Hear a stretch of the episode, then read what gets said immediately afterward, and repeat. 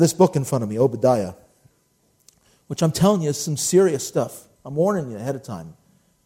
And, and I may preach through this, and you're going to say, well, that was no big deal. What was the big deal? But I'm telling you, this, this book, Obadiah, is, is very serious. Historians aren't even 100% sure when Obadiah lived, because there's a couple guys in the Bible named Obadiah that show up. And, and there was an invasion of Judah by the, the Philistines and the Arabians in the mid 9th century BC, which would have been basically uh, concurrent with Elijah and Elisha. And you read in the Bible of a man named Obadiah in 1 Kings who comes and talks to Elijah.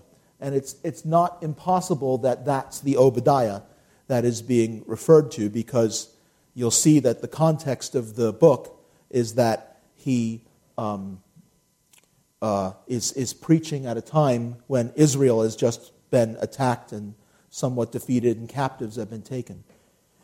I, not because of any special scholarship or any special insight, but just my own inclination is to place Obadiah later than that, as many historians and theologians do, by the way. That's not my own thing. Um, much later to the 6th century BC when the Babylonians came along and uh, completely sacked uh, Jerusalem. And uh, in either case, it's not critical to, to be able to place exactly where in history it was to understand the lessons of this book. Israel has just suffered attack and defeat at the hands of an enemy and a people by the name of the Edomites stood by and laughed, basically. Their hearts were filled with pride. The pride caused them to rejoice over the suffering and the downfall of their enemy. Listen, God didn't like that. And so God raised up Obadiah, and he sent Obadiah to tell the Edomites, My people, yeah, they're, they're struggling. Yeah, my people are down right now. Yeah, my people are going through a hard thing right now, and they deserve it, and I'm dealing with it, I'm taking care of it. But you sat there and sneered at them, and you sat there and you laughed at them. I'm going to utterly wipe you out. That's not a very heartwarming message for the morning that we're having the Thanksgiving dinner later, right? But you know what? Listen. This is God. His character, His justice, His justice, His mercy. His mercy, yes. His mercy that He would be merciful and compassionate, that He would feel and act on empathy that He has towards a nation that He's judging, Israel, and on their behalf defend them, even though he's in the process of causing them to be judged. You see a good father who's disciplining his own children and yet defending them at the same time from those who would stand by and laugh and say, Yeah, yeah, he's finally getting what he deserves. Yeah. God said, Oh no. Oh no. That's what Obadiah is. Obadiah is also important because there's a very clever play on words. The name Edom sounds like what other famous name in the Bible a little bit? Who said that? Great. Edom, Adam. They're like one vowel sound different. And Edom is a name that basically means red. Nothing fancy about that. But it sounds very much like Adam, which basically means man or mankind. The first man that was created was named Adam, a man. Right? And what you'll see in the middle of this text, listen up, is that while God is speaking to Edom, he then turns and speaks to Adam. Get it? He warns Edom, and then he says, and the rest of the world needs to hear this too. So, so close are the words that I pointed out to you last week that in our study of Amos, in Amos, in the translation of Amos chapter 9, you see the word Edom. But when James quotes from Amos chapter 9 in the New Testament account in Acts chapter 15, he says, mankind, which is Adam, not Edom. That's how close they are, right? And they become like interchangeable. One becomes a picture for the other. And you know what? You may not be an Edomite but you are an Adamite, as we all are, right? And so we need to take heed and be warned by what God says to Edom and Adam in this book. Let's pray.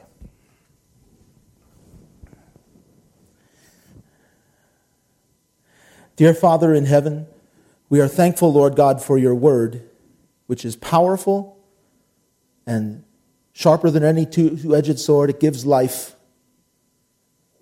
Your word will stand forever. Your word is that which helps us to specifically understand you as you have revealed yourself in the beauty of your creation. Your word explains us to ourselves. Your word explains you. Your word explains your salvation and your grace and your mercy. Your word explains your justice and your righteousness and your holiness. And Lord, my prayer is that as we read the words of this old prophet, the shortest book in the Old Testament, we pray, Lord God, that you'd help us to learn and to understand today. In Jesus' name, amen. Okay, let's read it. Ready? It's only 21 verses long. Breaks up into five neat little sections to study and to consider. Listen to this. The vision of Obadiah. Thus says the Lord God concerning Edom. We've heard a report from the Lord, and a messenger has been sent among the nations, saying, Arise, and let us rise up against her for battle. Behold, I will make you small among the nations. You shall be greatly despised. The pride of your heart has deceived you you who dwell in the clefts of the rock, whose habitation is high, you who say in your heart, Who will bring me down to the ground? Though you ascend as high as the eagle, and though you set your nest among the stars, from there I will bring you down, says the Lord. If thieves had come to you, if robbers by night, oh, how you will be cut off. Would they not have stolen till they had enough? If grape gatherers had come to you, would they not have left gleanings? Oh, how Esau shall be searched out, how his hidden treasures shall be sought after. All the men in your confederacy shall force you to the border. The men at peace with you shall deceive you and prevail against you. Those who eat your bread shall lay a trap for you. No one is aware of it. Will I not in that day, says the Lord, even destroy the wise men from Edom and understanding from the mountains of Esau? Then your mighty men, O Teman, shall be dismayed to the end that everyone from the mountains of Esau may be cut off by slaughter. For the violence against your brother Jacob, shame shall cover you, and you shall be cut off forever. In the day that you stood on the other side, in the day that strangers carried captive his forces, when foreigners entered his gates and cast lots for Jerusalem, even you were as one of them. But you should not have gazed on the day of your brother, in the day of his captivity, nor should you have rejoiced over the children of Judah in the day of their destruction nor should you have spoken proudly in the day of distress. You should not have entered the gate of my people in the day of their calamity. Indeed, You should not have gazed on their affliction in the day of their calamity, nor laid hands on their substance in the day of their calamity. You should not have stood at the crossroads to cut off those among them who escaped, nor should you have delivered up those among them who remained in the day of distress. Here's where it gets really interesting. For the day of the Lord upon all nations, Adam. For the day of the Lord upon all nations is near. As you have done, it shall be done to you. Your reprisals shall return upon your own head. For as you drank on my holy mountain, so shall all the nations drink continually. Yes, they shall drink and swallow, and they shall be as though they had never been. But on Mount Zion, the one that they were glorying over in their calamity, but on Mount Zion there shall be deliverance, and there shall be holiness the house of Jacob shall possess their possessions. The house of Jacob shall be a fire, and the house of Joseph a flame. But the house of Esau shall be stubble. They shall kindle them and devour them, and no survivor shall remain of the house of Esau, for the Lord has spoken. The south shall possess the mountains of Esau, and the lowland shall possess Philistia. They shall possess the fields of Ephraim and the fields of Samaria. Benjamin shall possess Gilead, and the captives of this host of the children of Israel shall possess the land of the Canaanites as far as Zarephath. The captives of Jerusalem, who are in Sepharad, shall possess the cities of the south. Then saviors shall come to Mount Zion to judge the mountains of Esau, and the kingdom shall be the Lord's.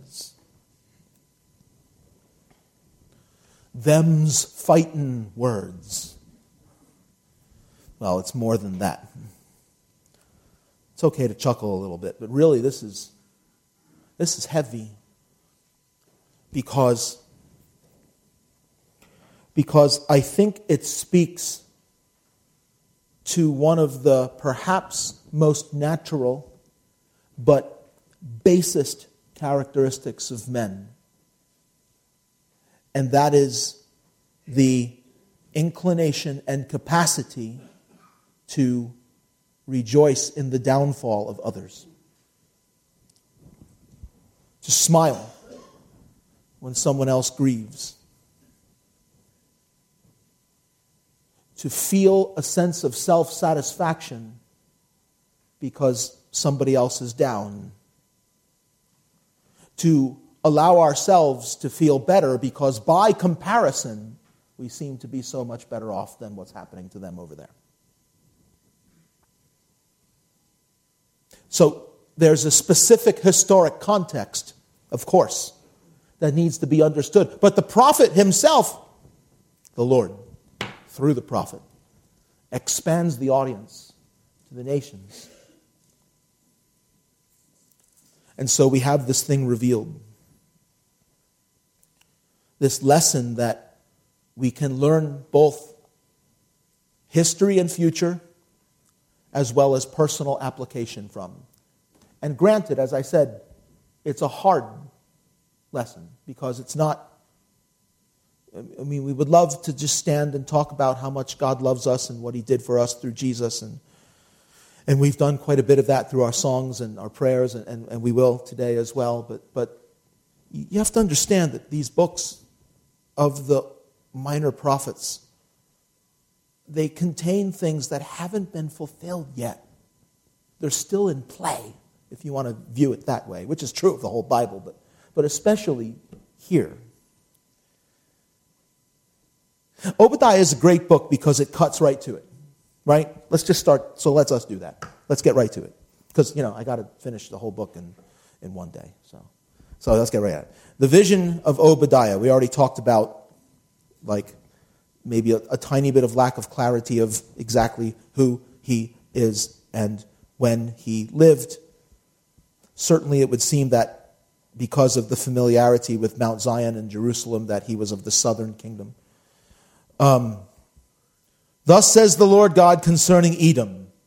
I, I, I said almost everything there was to say, I think, at this point that's relevant for today about Edom, except one thing. And of course, it came up when you got to verse 6 and you read the name Esau. And you know that, and you know that Esau is uh, the ancestor of this nation. Esau's name was changed to Edom, much in the same way that Jacob's name was changed to Yes, exactly. So, what do you have? You have these two guys who are brothers. Their dad is who? Yes. And who's Isaac's dad?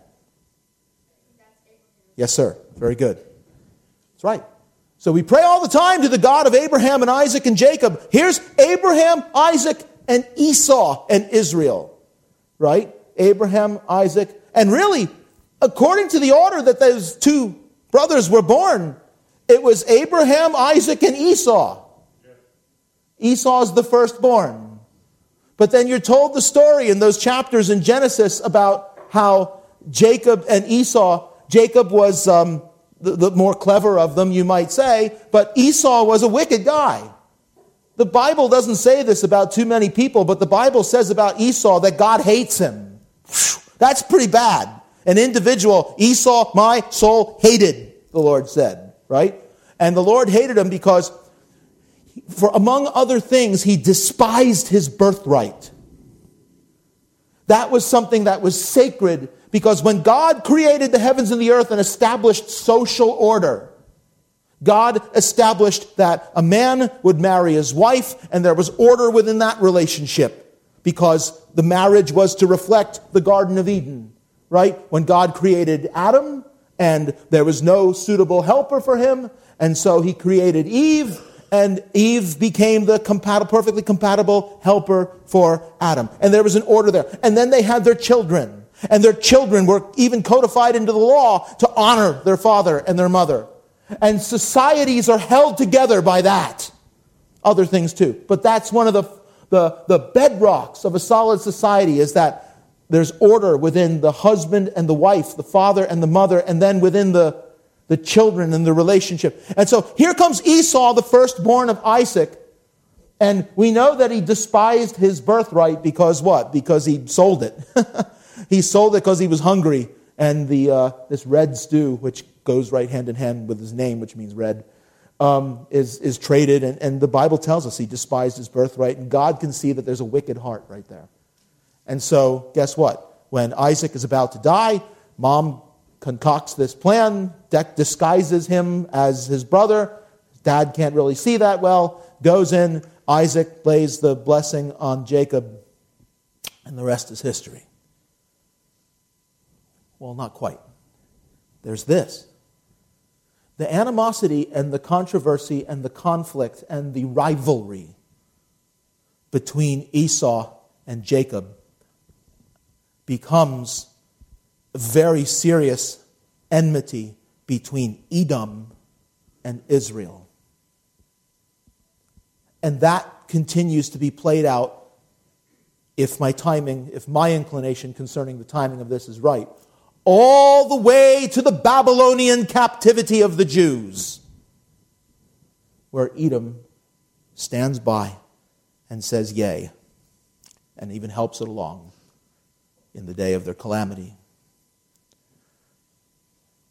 Thus says the Lord God concerning Edom, Obadiah writes, and then there's a, per, a parenthetical statement which right away kind of gives you the purpose for the whole book. We have heard a report from the Lord, and a messenger has been sent among the nations, saying, Arise, let us rise up against her for battle. So, in other words, Obadiah, right from the beginning, says that we've heard this report, and this is what we're bringing to you. God is going to raise up what? People to come to fight against you. You're going to be destroyed. So, get ready. Verse 2. And here we come now into verse 2 and we come to what is at the heart of all of this. What would be at the heart of not just one nation glorying in the downfall of another, but cousins, basically, right? Many, many, many, many generations, countless times removed, but, but, but peoples that can trace their lineage to the same father and grandfather. And what a father and grandfather they were Abraham and Isaac. People who shared a border. What is it in the hearts of the people of a nation that would find it within themselves to glory in the downfall of another when they are so intertwined with one another in their histories? That was the correct answer, by the way. The same question can be asked about you and I as an individual. What is it in us? What is the thing? What is the thing that each one of us must guard against that would cause us to find some sadistic joy or entertainment or sense of achievement or self satisfaction or peace or whatever in the downfall of somebody else? Let's read and have the answer. Behold, I will make you small among the nations. You shall be greatly despised. The pride of your heart has deceived you. Pride is where the Bible starts. Right? We know from reading a later account of Lucifer that he rose up in pride. And that's what caused the rebellion that caused the serpent to challenge Eve and led to the first sin and led to all this. Right from the beginning, right from all of it. There was pride at the heart of it.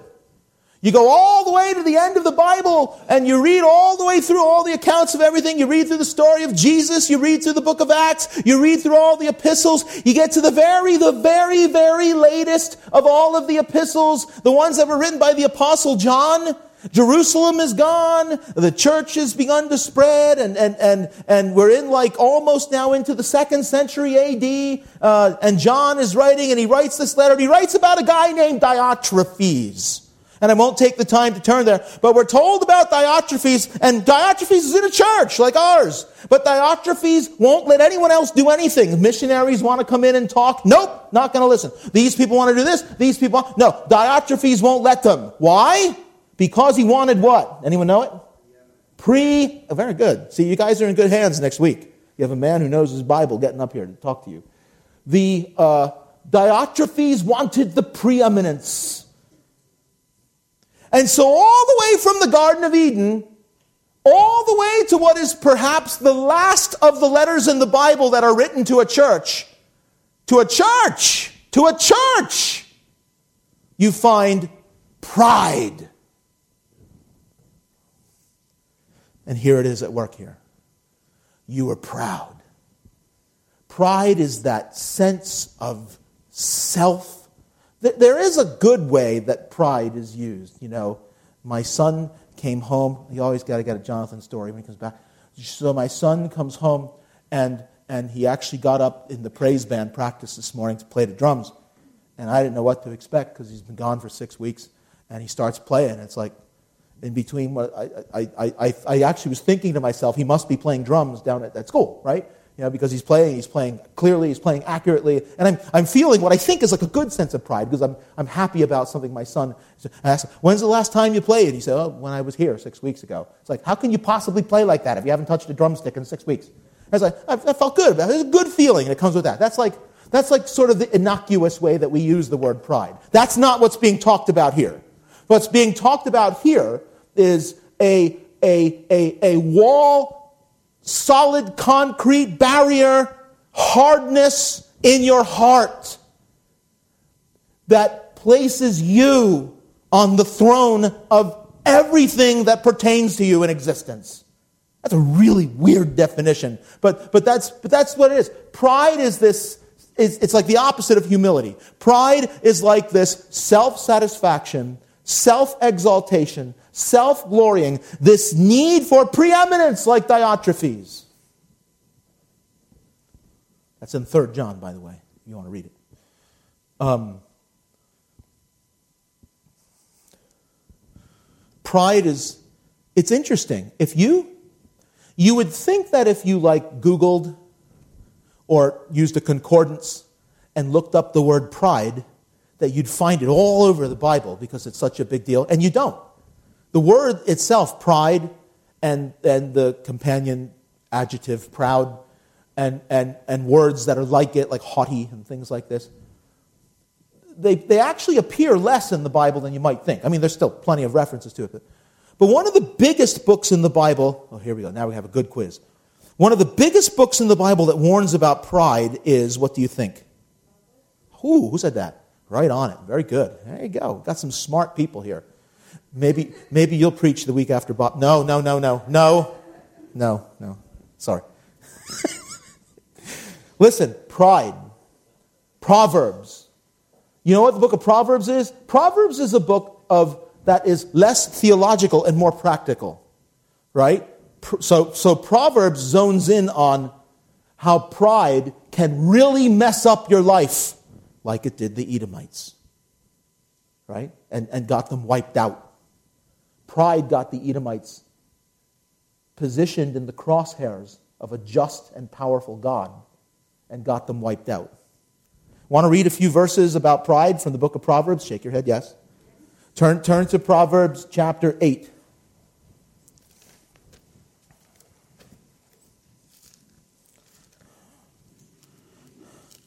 And there's more to it than just these few verses that I've come up with here.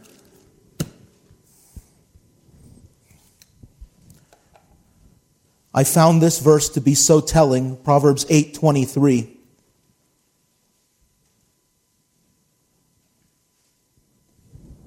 No, 8:13, I'm sorry. I found this verse to be so telling that uh, I actually printed it inside the cover of your bulletins today for those that look at that. Uh, Proverbs 8:13 says, "The fear of the Lord is to hate evil, pride and arrogance and the evil way and the perverse mouth I hate." Now, the I, the first thing you need to know, Proverbs being a book about practical living and practical instructions, the I in that verse, I hate, is not God, right? Um, the I in that verse is actually wisdom personified. Proverbs employs that, that uh, uh,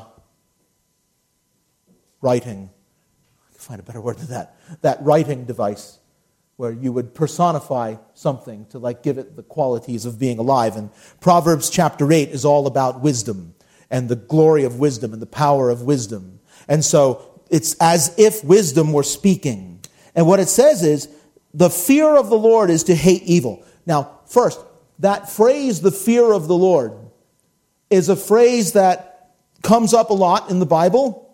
Um, even in the times of the New Testament, you read about Gentiles who feared God.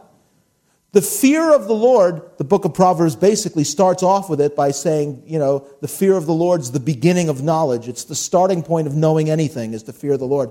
That phrase, the fear of the Lord, we look at it and we want to kind of define the word fear. It means to respect, it means to tremble and awe, and all that's true. But the important thing I think to understand about the phrase, the fear of the Lord, is that it is an Old Testament device that is basically synonymous with faith. To fear the Lord, what it means more than anything is that you believe who He is, you believe what He said, you believe everything about Him, and you tremble in awe. That's what it means to fear the Lord, right? So it's speaking of believers. So, real faith, verse 13, real faith in God is to hate evil. When people love evil, when people embrace evil, when people are entertained by evil and say they believe in God, I doubt it. Or they say they love God. Now, maybe it's something you struggle with. That's different. You're humble and you battle and you struggle. But loving and embracing things which are evil does not go hand in hand with saying, I love God. Because the fear of the Lord is to hate evil. And then there are some examples of evil given pride, arrogance, the evil way, which basically just means living your life for the sake of evil, and the perverse mouth. So there's four things that are listed there, right? Pride, which is in the heart, arrogance, which is in the heart, the evil way, which is how you live, and the perverse mouth, which is what you say. And the perverse means crooked. The crooked mouth could be a liar. The crooked mouth could be a slanderer. The crooked, the crooked mouth could be a, a obscene person. There's all kinds of different ways that a mouth could be crooked. A deceiver, really, is the idea. They're, they're twisted, they're crooked, they're trying to deceive with their words. Notice first on the list is pride. Right? Fear of the Lord is to hate evil. Pride, arrogance, and the evil way, and the perverse mouth, I, wisdom, hate. Right? In other words, you are most unwise. You are, you are bucking what wisdom is trying to grow you up to be if you are an embracer of those things pride, arrogance, and the evil way. Pride does not fit Pride is completely incompatible with someone who says, I have faith in the Lord, I believe in the Lord. Because you know what? The person who really knows the Lord, the person who really knows the Lord, where are they? They're in the place of humility. Because God resists the proud and gives his grace to the humble, which Proverbs also says, by the way. Turn to uh, chapter 13 and verse 10 in Proverbs.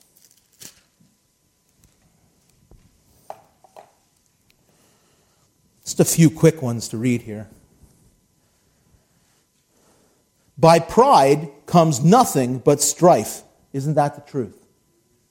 When people are full of themselves, they use their faculties, they use their resources, they use their intellect, they use their mouths, they use their time to cause trouble.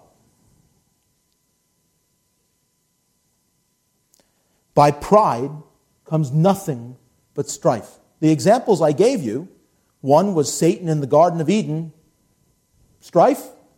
Yeah, I'd say so. God kicks everybody out and closes the gate, right? I mean, yeah, strife. Strife between God and man resulted from that pride. Diotrephes, pride caused strife? Yeah. John writes a letter and says, When I get there, I'm going to straighten them out. So, so there you had like in, you started in infighting in the Garden of Eden and you ended in infighting in the church, but all of it was rooted and sourced in pride. That's what pride does. It stirs up strife. Nothing but strife. But with the well advised is wisdom. Wisdom with the well advised. All right, go to chapter 16, verse 5.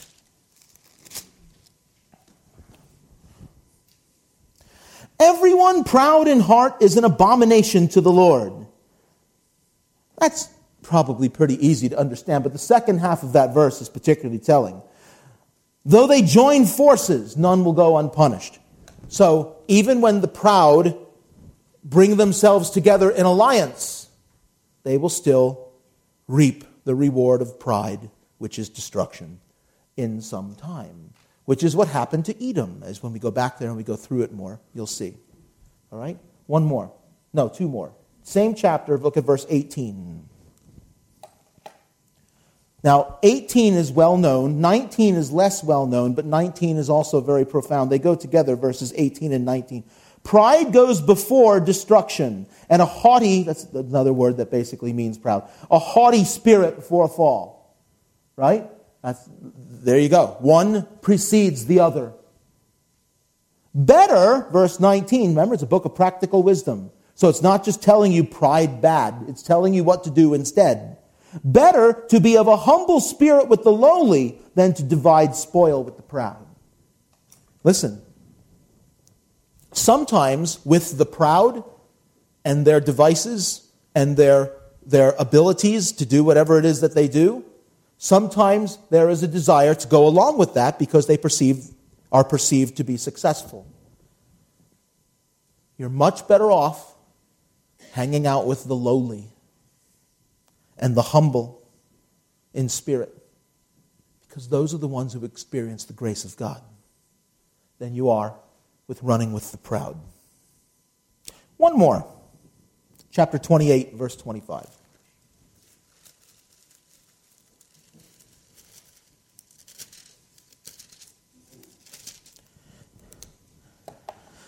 He who is of a proud heart stirs up strife. Oh, but you get the good on the opposite. But he who trusts in the Lord will be prospered. Right? Read it again. He who is of a proud heart stirs up strife, but he who trusts in the Lord will be prospered. A lot of these statements that come in the book of Proverbs, they're comparisons between two things. And what you see here being contrasted is what? The person with the proud heart and the person what? Who trusts in the Lord. What does that mean? That means that those two things are completely incompatible. Like a person who is proud in their heart is not a person who trusts in the Lord. See how that works? Because they're being compared. They're being compared as separate things. They're, it's not he who is a, of a proud heart stirs up tri- strife, but when he trusts in the Lord, he'll be prospered. No, it's comparing them as if they're two completely separate things, not characteristics of the same person. He who is of a proud heart stirs up strife, but he who trusts in the Lord will be prospered. Watch for pride. I mean, look, I read all these verses to you, and maybe I didn't even need to, but I mean, it is why we're here. But look, you know, this is what resulted in Edom doing what Edom did, which we're going to talk about in a moment. Guard against pride in all of its forms. Guard against pride. Watch yourself. You know what the best talisman against a proud heart is? You might be surprised at how basic and easy this is. Keep your eyes on Jesus. There, uh, look at now. Now we've come home for the Christian to what should be the most practical, useful thing, maybe that you'll hear about this whole sermon. We've got to keep our eyes on Jesus. If you want to avoid pride, which you should because it leads to destruction, it stirs up strife, and God thinks it's an abomination. Pretty good reason, pretty compelling case for wanting to not. Listen, you want to avoid the way you do that is you keep your eyes on the one who, though he was God and was equal and didn't consider it robbery to be equal with God, he took on the form of a lowly and humble servant and came and and, and was punished and, and was treated, mistreated, and he died for our sins. He was a scourge. He suffered not just death, but the shameful death of the cross. Listen, the, the great example of humility is Jesus. So you keep your eyes on Jesus. And if the person wants to be one who's with Jesus, they need to walk as he walked. And so you read and you study and you think and you listen and you pray and you keep your heart fixed on Jesus it is it, it cannot fail. He will not fail you. If you desire to guide against to guard against the pride of the heart that leads to so much mayhem in the lives of people, get fix your eyes upon Jesus. Turn your eyes upon Jesus, look full in his wonderful face, and the things of earth will what? They'll go strangely dim in the light of his glory and his grace, says the hymn writer.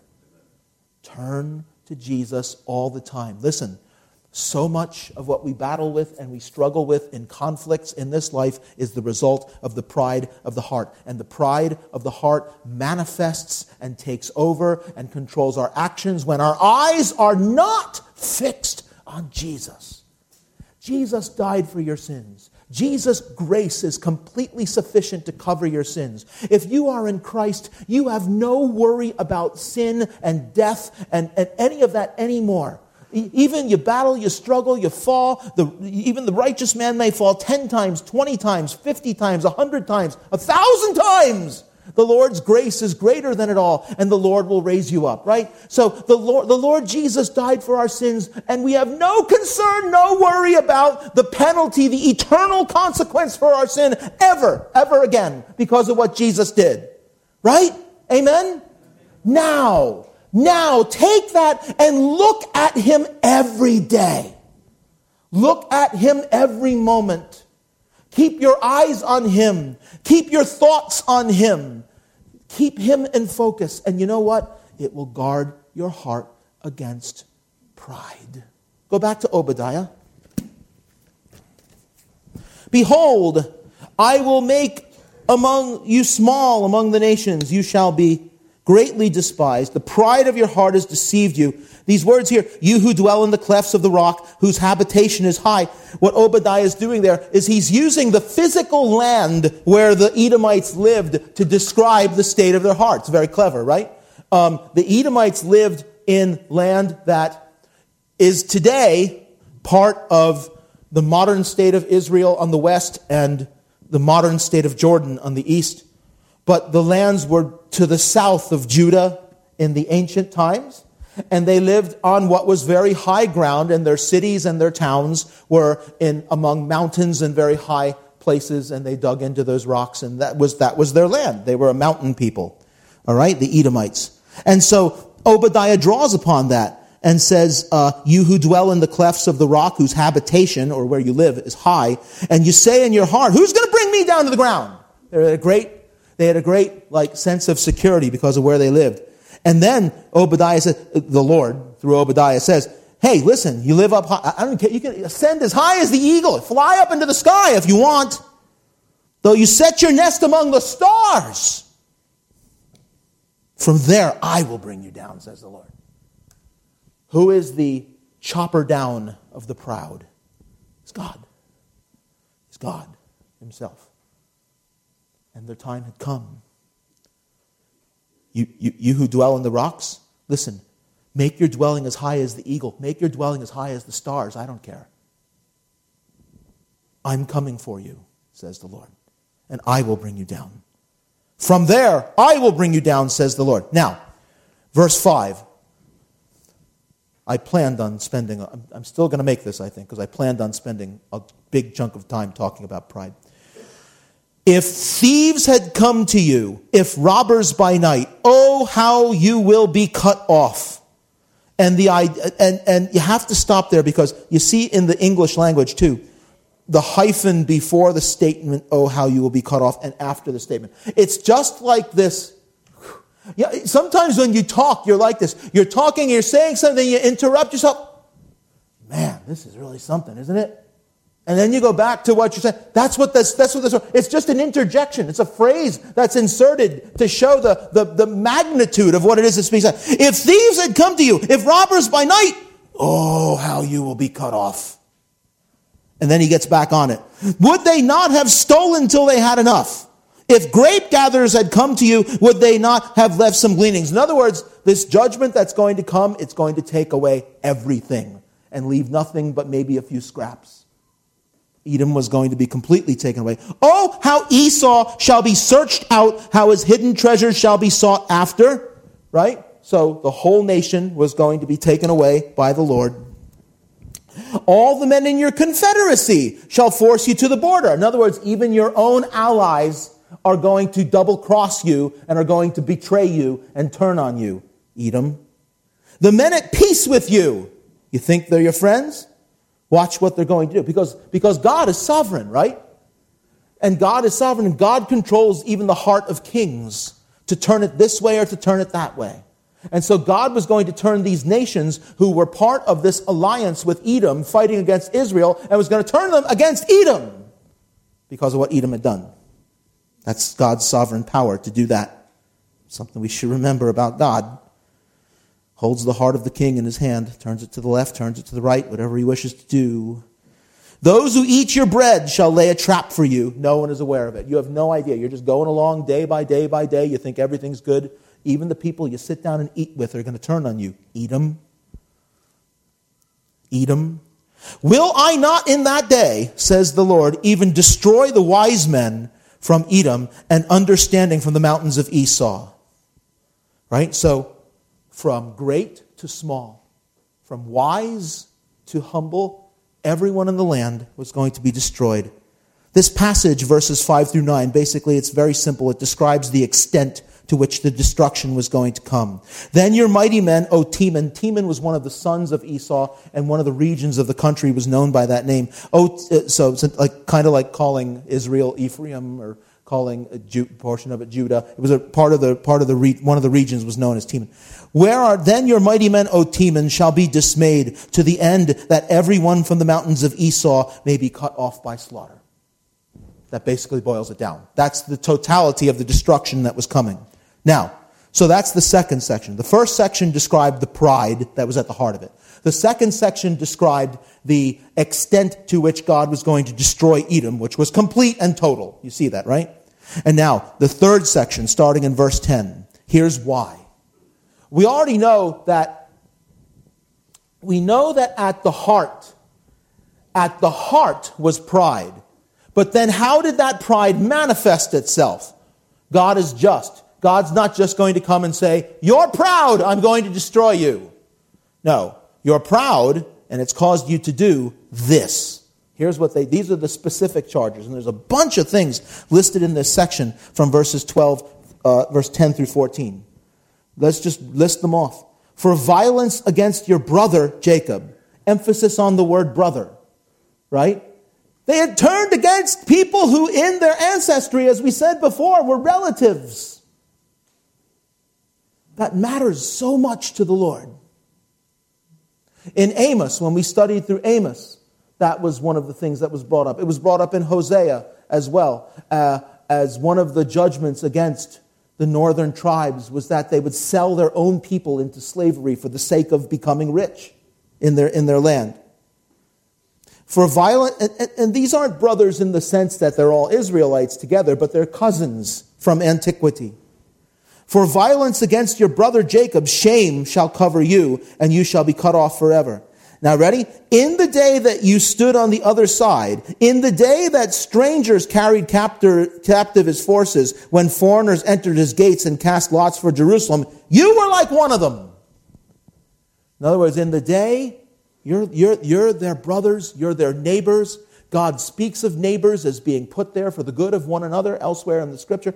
They're neighbors, and in the day that their captivity came, in the day that their destroyers came, what were they? Were they just kind of quiet and tried to like help the Jews who were trying to escape the trouble that was coming? No. They joined forces with those who were trying to destroy their own brothers.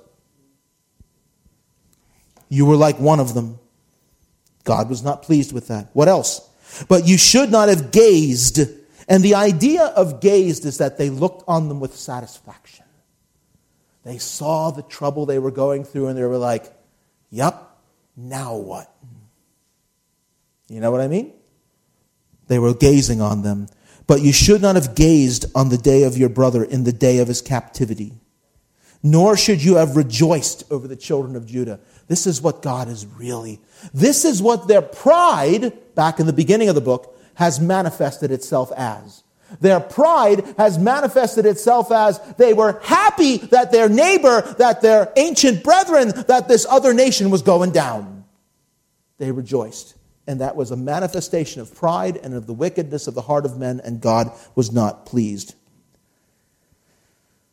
Nor should you have spoken proudly in the day of distress. You should not have entered the gate of my people in their day of calamity. Entered the gate. What does that mean? That means they were actually part of it. It was more than just they were standing aside and looking. They actually came in and were part of the plunder. They came in and they were part of the destruction. They came in and they were part of the looting.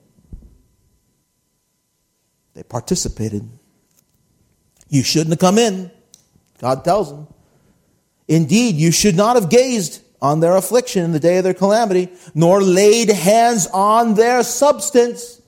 Just mob looting. And they participated in it. Because of pride. Their pride caused them to think these people really deserve this. And so, whatever I may say about them or do to them, they deserve it. And that's what pride does. No what? Mercy.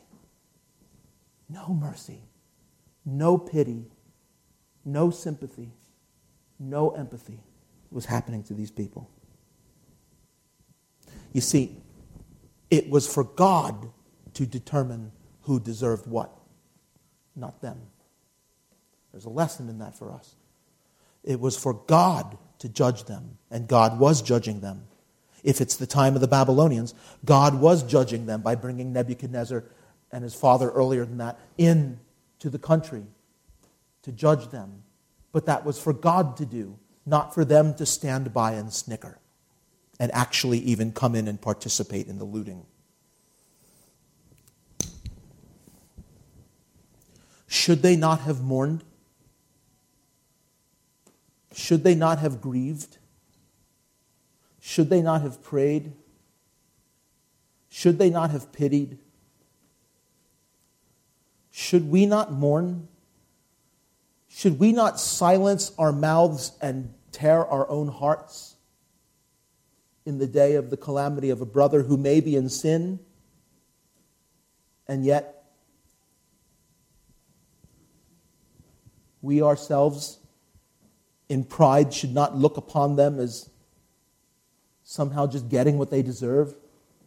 Should we not be more humble than that? Which looks more like Jesus? Humility and grace and mercy? Or self righteousness and self satisfaction and self justice?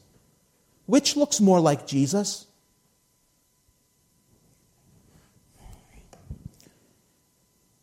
You should not have stood at the crossroads to cut off those among them who escaped. You know what this is? These are refugees. There are a lot of political things that get said in the modern world about refugees and such. And before you even go there with your mind, stop. This has nothing to do with most of the things that are talked about in the modern world today. This is a nation that is being completely and absolutely ravaged and destroyed, not by internal strife, not by civil war, not by poverty, by an invading nation, is tearing down stone upon stone and killing child upon child. And they're fleeing for their lives. And their neighbors, and not just neighbors, their relatives from antiquity are doing what? They're cutting them off and what does it say? Nor should you have delivered up those among them who remained in the day of distress. Hey, Babylonian guy, I've got a Jew here who's trying to escape. Have at it. That's what they were doing. They weren't having a discussion about borders or laws or anything like that, so don't go there in your mind. They were actually capturing people who were fleeing for their lives and handing them over to the people who were killing them. And they were brethren, and they were neighbors. And God noticed. Those are the charges. Now, verses 15, we're right on pace here. This is great. Verses 15 and 16. Ready? Here's where the book gets so in. I, I think the book's interesting already. I don't know about you. I think it's pretty interesting art. But here's where it's really interesting because here's, here's where, for a minute, he stops talking to Edom and starts talking to Adam.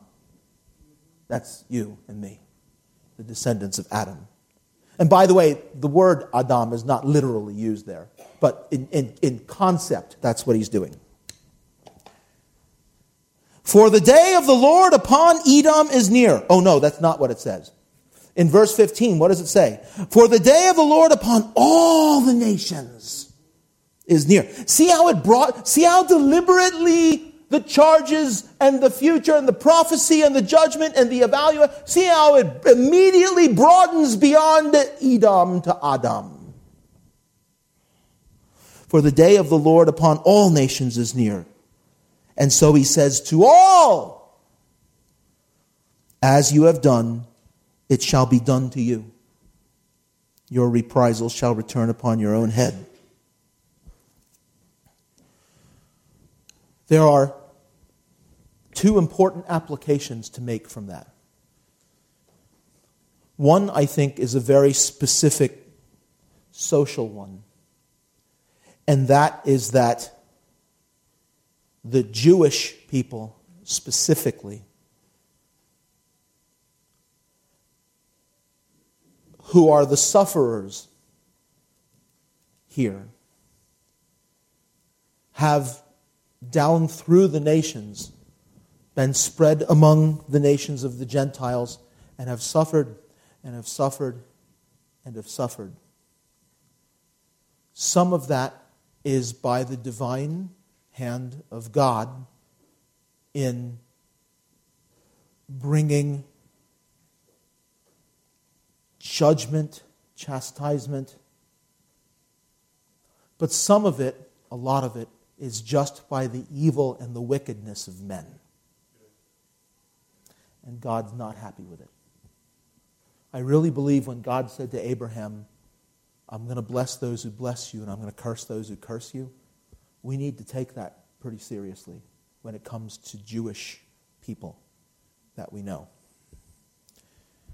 Uh, there have been times throughout history where the Jews have been horribly mistreated. You still see little ramifications of it today, even in our own country just recently, right? Guy walks into a synagogue because he's decided that Jews must die. He hates the president, and I guess the president put an embassy in Jerusalem, and so the guy decided, nope. Walks to a synagogue and pulls the trigger. How many people died? It was almost 20. It was in the teens, right? Whew. Listen, here's what needs to be said The day of the Lord upon all nations is near. As you have done, it shall be done to you. Your reprisal shall return upon your own head. Now, that's one way to understand this. But another way to understand this is to take the principle and apply it to yourself. Not just with regards to Jews, but with regards to anybody who might be in the place that the Jews are in in the times of Obadiah. We must be a people as individuals and as a church. Listen, listen, listen, listen. We must be a people who, as individuals and as a church, are characterized by grace and mercy and humility and love and patience. God's on his throne. God's in control. God is powerful. God is sovereign. God's not surprised by anything. Some of these sound like cliches, but they're true. There's no place for us to rise up in pride and insert our own will and our own evil desires into situations. Be humble. Step back. Be gracious. Pray. Forgive. Suffer long. This is the way of the Lord, is it not?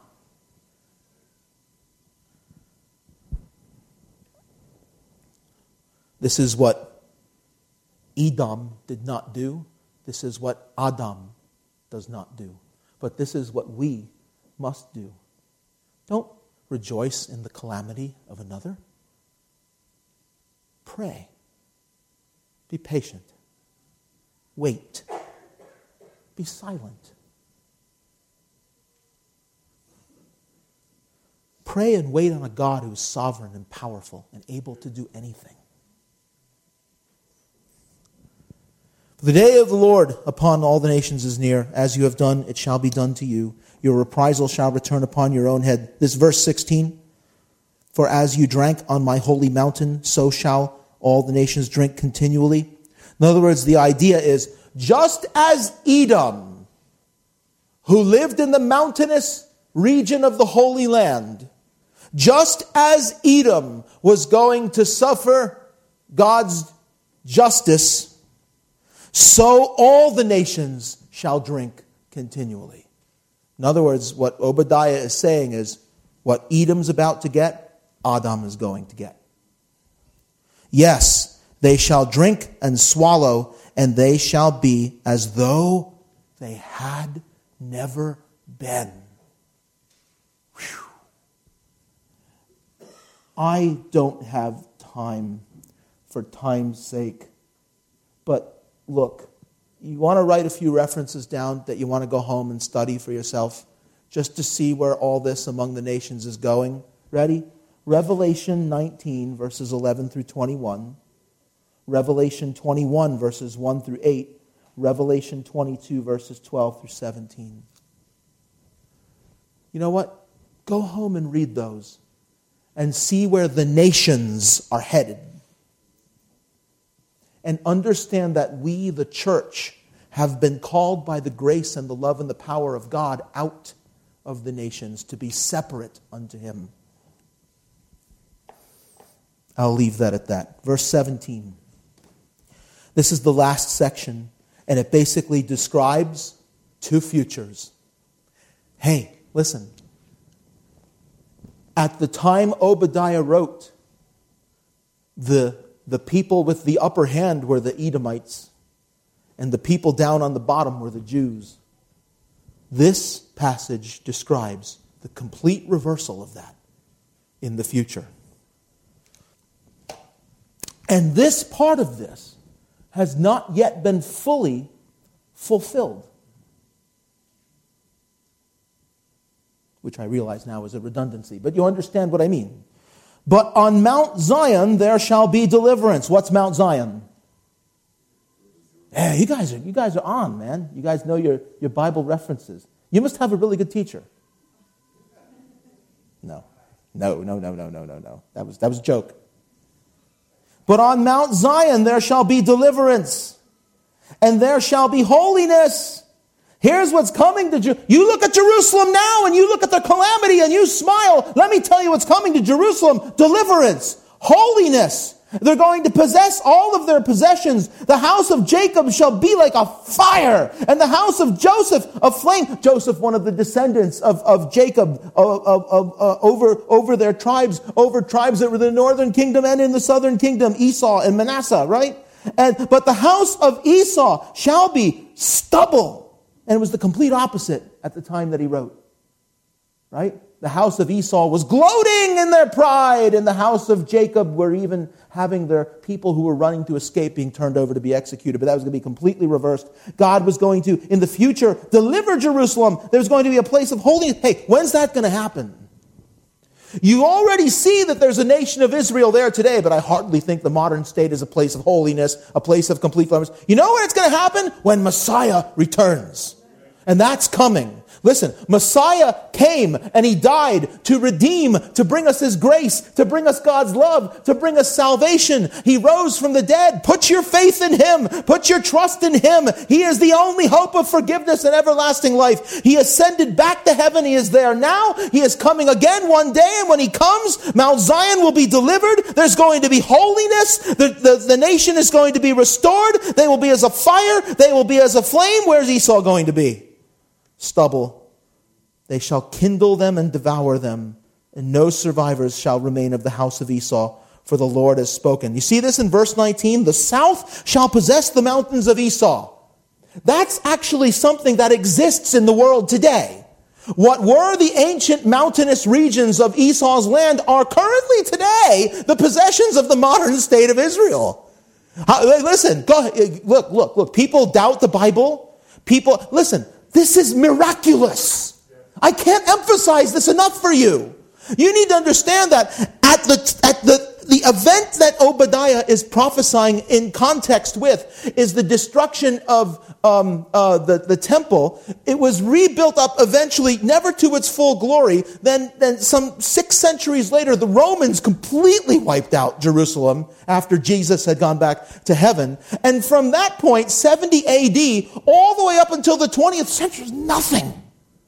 Nothing and now popped up into existence in the middle of the 20th century out of one of the greatest periods of suffering, the Holocaust, that the Jewish people ever experienced. There's a Jewish state, the modern nation of Israel, and guess what? They possess the mountains of Esau. It's the word of, it's, it's like you're reading the newspaper when you open your Bible. It ought to make you want to pay attention to the rest of the Bible. This is like a chilling book. You know, it's like a goosebump providing book. You know, when you really read it and you think about what it's, it's showing us here. The south shall possess the mountains of Esau. The lowland shall possess Philistia. Also true, part of the modern state. They shall possess the fields of Ephraim and the fields of Samaria, which had been lost in the ancient times to the Assyrians. Sorry about that. And then to the Babylonians. But that's back. Benjamin shall possess Gilead. That's back. And the captives of this host of the children of Israel shall possess the land of the Canaanites as far as Zarephath, which is in the extreme north of the nation. The captives of Jerusalem who are in Sepharad. And that, that verse is not is that word is not specifically tied with anything. You read commentaries like in study Bibles that say maybe it's Spain, maybe it's maybe it's but the idea is that that Jews from extremely far away lands of the world are going to be gathered back because that's happening now. This is starting to come to pass now. Then saviors shall come to Mount Zion to judge the mountains of Esau, that is, to lead and rule over the land and the kingdom shall be the Lord's. When's that coming? That's coming when the Lord returns. So, what I'm saying is, the possession of the lands that once belonged to Esau, that you see in the hands of Israel today, are very much a sign that Messiah is coming back soon. There you go. There, it's right in front of your face to read. Get ready. Hey, church, your redemption draws nigh. Are you in Christ? Are you ready? It's a hard book. I'm hoping that this does two things. Well, more, maybe. I'm hoping that this book challenges us to look within ourselves to make sure we're not like Edom in the way we treat other people when they struggle or when they're down. But I also hope that looking especially at the forward looking, forward looking, forward future looking, hopeful portion of this, the future, I'm hoping that that causes you to look strong and constantly at Jesus and find your guiding light and your guiding knowledge and your guiding strength from Him. As you look at Him, trust in Him Follow him, serve him. Look where it's going. I don't have time to read it, but you already know because I read it from Amos last week. He refers to the fact that in that kingdom is not just Jews, but Gentiles who fear the Lord. Turn to Jesus, and this future fate that is so beautifully described is yours as well. And that's God's word through Obadiah. Stand up.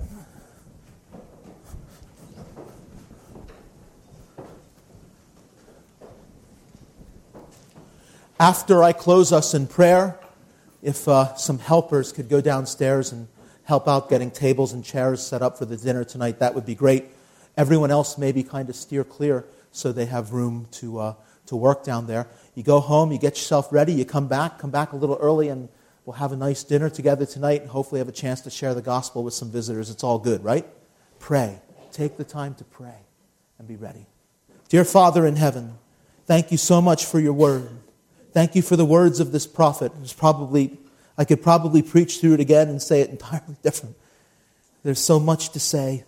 But Lord, I thank you for helping us to go through it today and help us to receive the challenges and to receive the blessings that are in that writing. Thank you for your word, which is life to us who have faith in our Lord Jesus Christ. We pray that all of the events of this day would glorify and honor you.